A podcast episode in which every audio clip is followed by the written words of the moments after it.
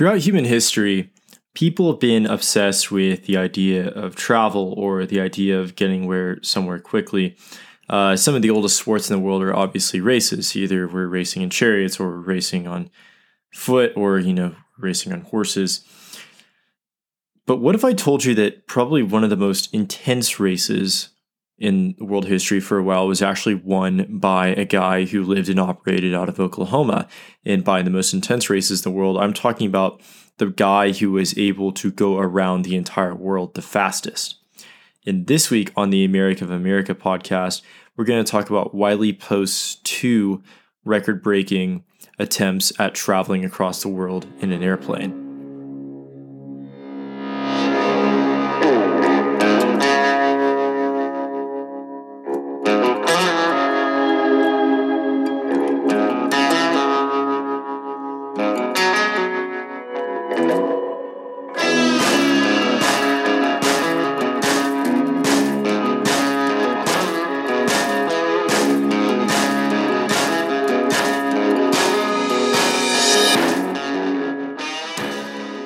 Up, everybody? Happy Monday, and welcome to this week's edition of the America of America podcast. As always, I'm Will Milam, and let's get started.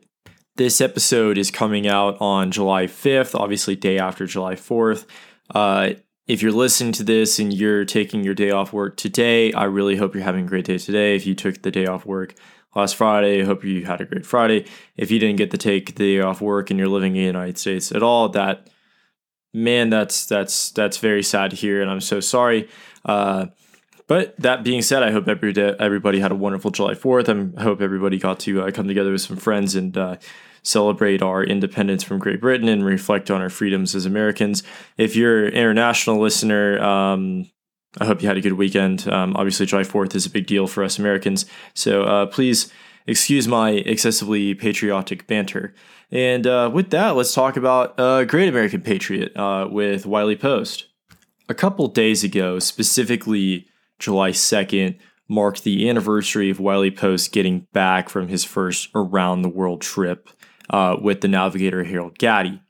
So I thought it was just appropriate, given the timing, that we should go over what this trip entailed and how Wiley Post came to become uh, the kind of aviator that could fly around the world in a fixed wing aircraft, which was something at the time that no one else had ever done. And first of all, to talk about this, we're going to have to go over some background with Wiley Post. Uh, if you're any sort of regular listener, you'll know that I've I've mentioned Wiley Post a couple times, specifically in the context of Will Rogers, because Wiley Post is uh, today most famous for his final flight with Will Rogers. But uh, Wiley Post obviously is a guy who deserves an episode to himself, and this isn't going to be Wiley Post's only episode, but I think that this is a good introduction to Wiley Post. So, Post was born in Corinth, Texas, which is kind of northeastern Texas. Uh, it's now a ghost town. It was a ghost town by about 1980, but he was born there in 1898 when it was still a small community. But he didn't last there long. Uh, his family moved when he was about five years old to Oklahoma, and they eventually settled in an area called Maysville. And Maysville is located in what at the time and what still is, and what very much still is, the Chickasaw Nation. Why do I go out on my way to tell you that the Posts moved to the Chickasaw Nation? Because in the first decade of the 20th century, guess who was also in the Chickasaw Nation? That's right, Alfalfa Bill Murray had just moved to Tishomingo because he had to do his stuff, remember, with the law between the federal law, the state law, and the tribal law. So there's not really any evidence that they ever crossed paths at this point because Alfalfa Bill was Alfalfa Bill and Wiley Post was Wiley Post. There's no reason for them to have come into contact in the first decade of the 20th century. But it's still really cool that the Chickasaw Nation in the first decade of the 20th century was producing two of Oklahoma's most noteworthy characters. Sure, we'll go with that. But anyway, not much is really known about the details of Post's life at this point. Uh, we know he was a mediocre student at best, but we do know that when he was a teenager in 1913, he came across uh, the he came across an airplane at a county fair. Now, apparently, the airplane that was at this county fair was something more akin to what the Wright brothers were flying than what you and I would consider to be an airplane, even amongst uh, even amongst fixed bi-wing planes at the time. That this was pretty rudimentary, but it got Post hooked on aviation. And Post knew from that point on that he wanted to be an aviator. He was going to do everything he possibly could uh, to become an aviator. And Post would enroll to learn to fly and uh, in Kansas City before going to Norman, Oklahoma, where he thought that he was going to join the uh, the U.S. Air Service, which was the precursor to the U.S. Air Force, uh, and do that training in Norman, Oklahoma. Which that's right. Uh, that means that a lot of Wiley Post's aviation training came at OU. Boomer Sooner. But unfortunately, this didn't really pan out the way Post wanted it to. Well, uh, maybe not, because World War One actually ended before Post could finish his training. So Post didn't go on to fly in World War One. He was too young, and thank God the war ended, and so Post didn't actually have to go and fight, and Europe didn't have to be decimated any more than it already was. So, in the meantime, Post went and worked as roughneck on the oil fields, as a lot of young men did uh, during those days. And unfortunately, like a lot of young men, he ended up being injured on the job when there was an accident where a piece of metal pierced his left eye and the left eye became infected. And he, Post ended up losing all of his sight in his left eye which that's why you, uh, if you see pictures of Wiley Post, you'll generally see him with an eye patch over his left eye, which uh, added to his fame a little bit. That's why uh, Wiley Post has a very distinctive look because of that eye patch, which is why uh, a lot of Oklahomans can recognize him, even if you know we don't actually uh, remember his face that well.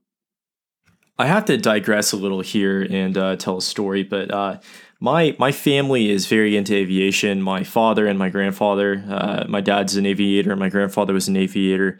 Not really sure where this came from. I imagine my grandfather, who uh, knew Will Rogers personally, probably uh, caught on to Will Rogers' aviation boosting when he was younger. But he ended up becoming a Boeing engineer and obviously spent all of his life around airplanes. So he was a pilot. My dad is a lawyer by training, but is a pilot as a, in his spare time.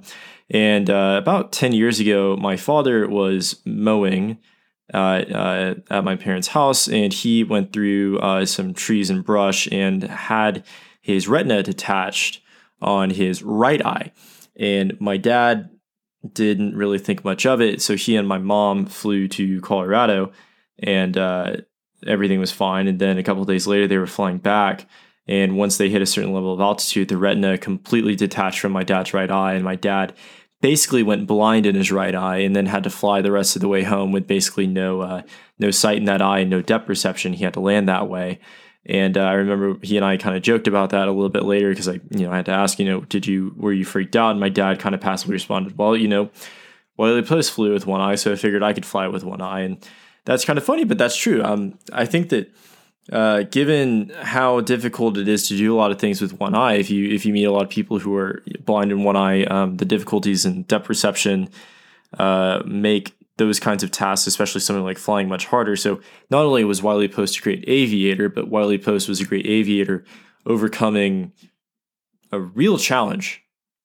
But in a strange stroke of fortune, it was that settlement from Wiley Post getting blinded it was that settlement money that he used to purchase his first aircraft and get into flying, which, so that disability actually is what enabled him to get into the hobby himself, or what would become his lifelong passion. And then soon after, Post would really take off as a pilot. He would do stuff uh, related to circuses, and eventually he would become acquainted with an Oklahoma oil man named Powell Briscoe. And Briscoe is a very important player in the story because Briscoe had just recently purchased a plane that he would name the Winnie Mae. Winnie Mae, that's important. Remember that name, remember that airplane. So Briscoe bought the Winnie Mae. And why is this important? Because the Winnie Mae was a Lockheed Vega.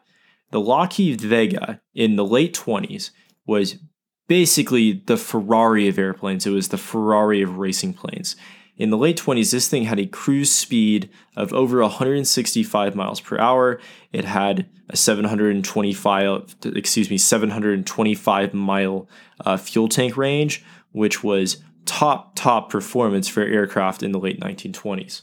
To put this in more perspective, The Lockheed Vega is what Amelia Earhart flew across the Atlantic Ocean for her Atlantic crossing. Note, she did this for the Atlantic crossing. She did not go missing in the Lockheed Vega. Don't put that disrespect on the Lockheed Vega's name. And around the same time that Wiley Post was introduced to the Winnie Mae, which would make him famous, uh, he also garnered the probably the most fateful and important relationship for his life and legacy, and that was with the Oklahoma Cherokee humorist Will Rogers, who Wiley Post flew to uh, a rodeo uh, around that time. And it's important to remember, uh, and I know we haven't really talked about it in the podcast, but Will Rogers was a major booster of aviation. Will Rogers was really into everything planes. So this, of course, being that Wiley Post was a pilot from Oklahoma, Will Rogers was a humorist from Oklahoma, they would soon to become fast friends. And they met, of course, in an airplane. That would not be the final time they met in an airplane.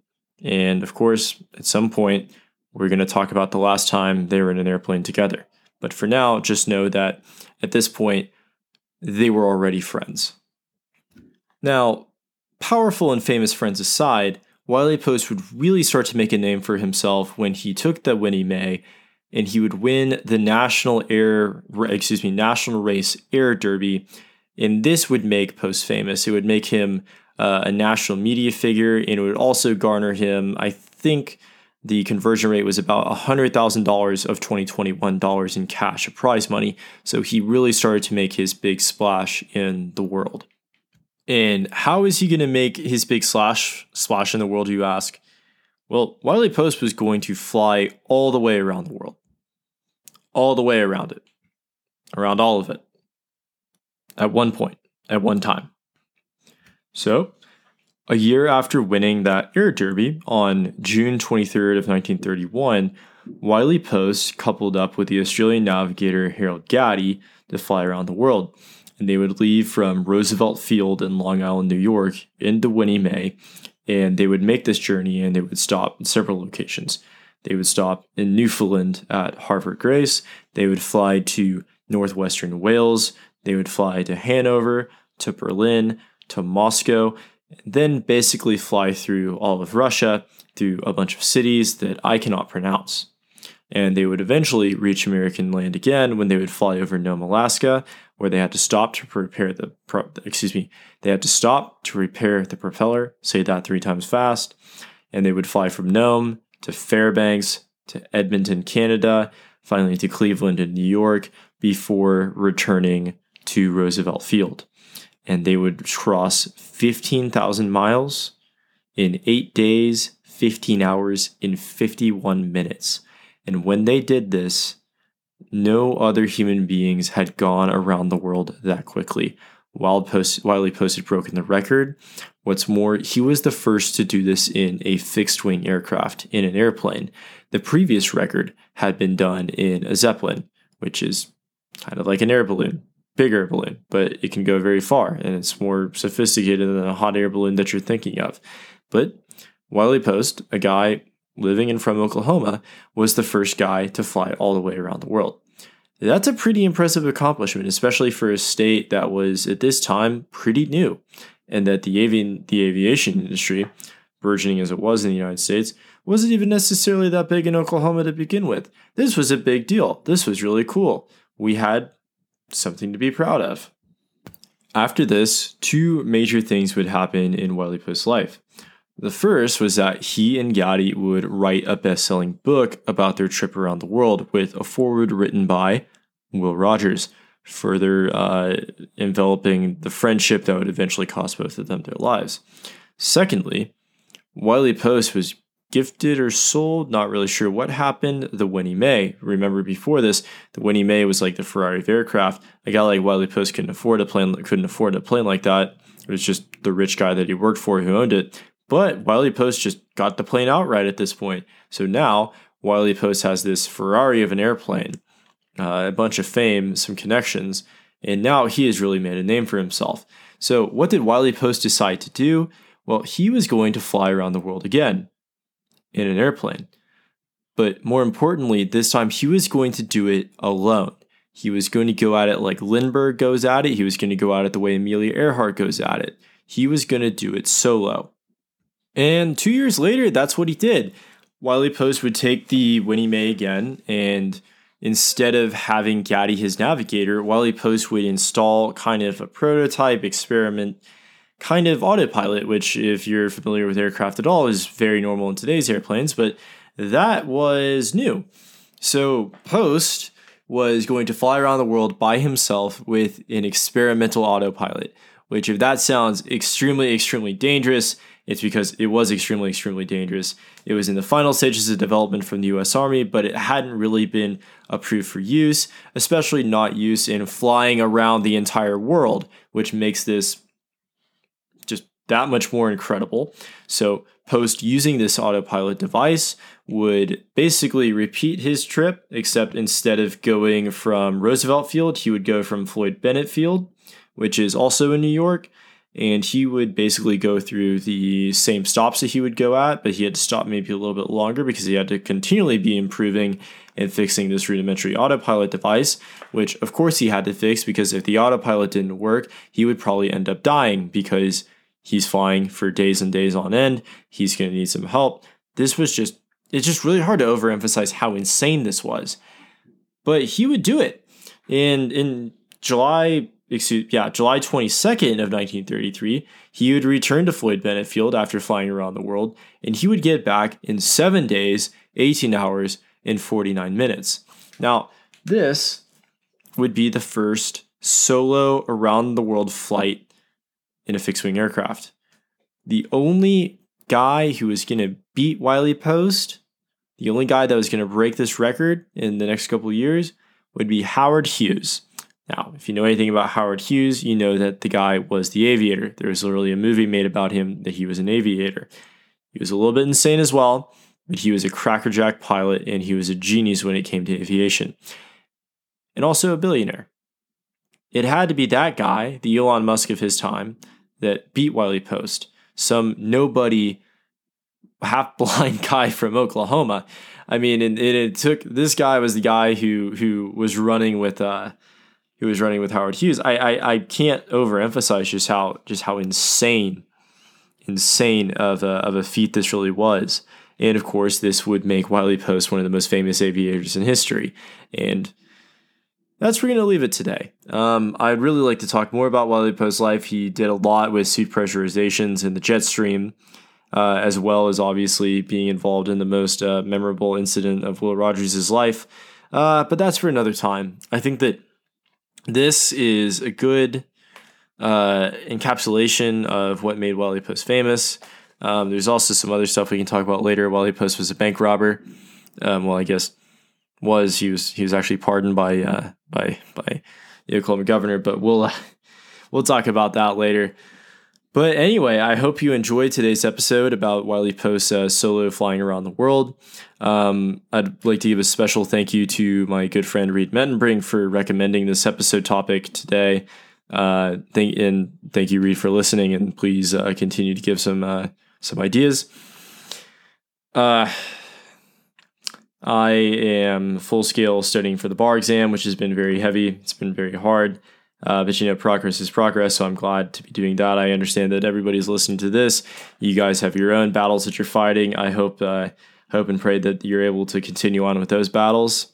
And I'm always just so incredibly appreciative that you take time out of your morning or your afternoon or your evening to sit down and listen to me talk about Oklahoma.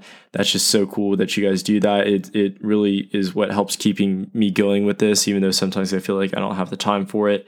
But I really do enjoy it, and I really do enjoy uh, the fact that you guys are listening, and I really enjoy, you know, if uh, whenever people reach out and you know let me know what they think about the show or let me know what they think I could be doing better, or you know, um, topics to explore and you know, I think that maybe coming off of July 4th in America, we should be kind of counting our blessings. It's been it's been a crazy couple of years, and uh, we should just be happy that we're still going at it.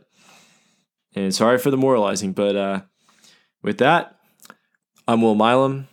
This is the America of America podcast, and I'll see everybody next week. Thanks for listening.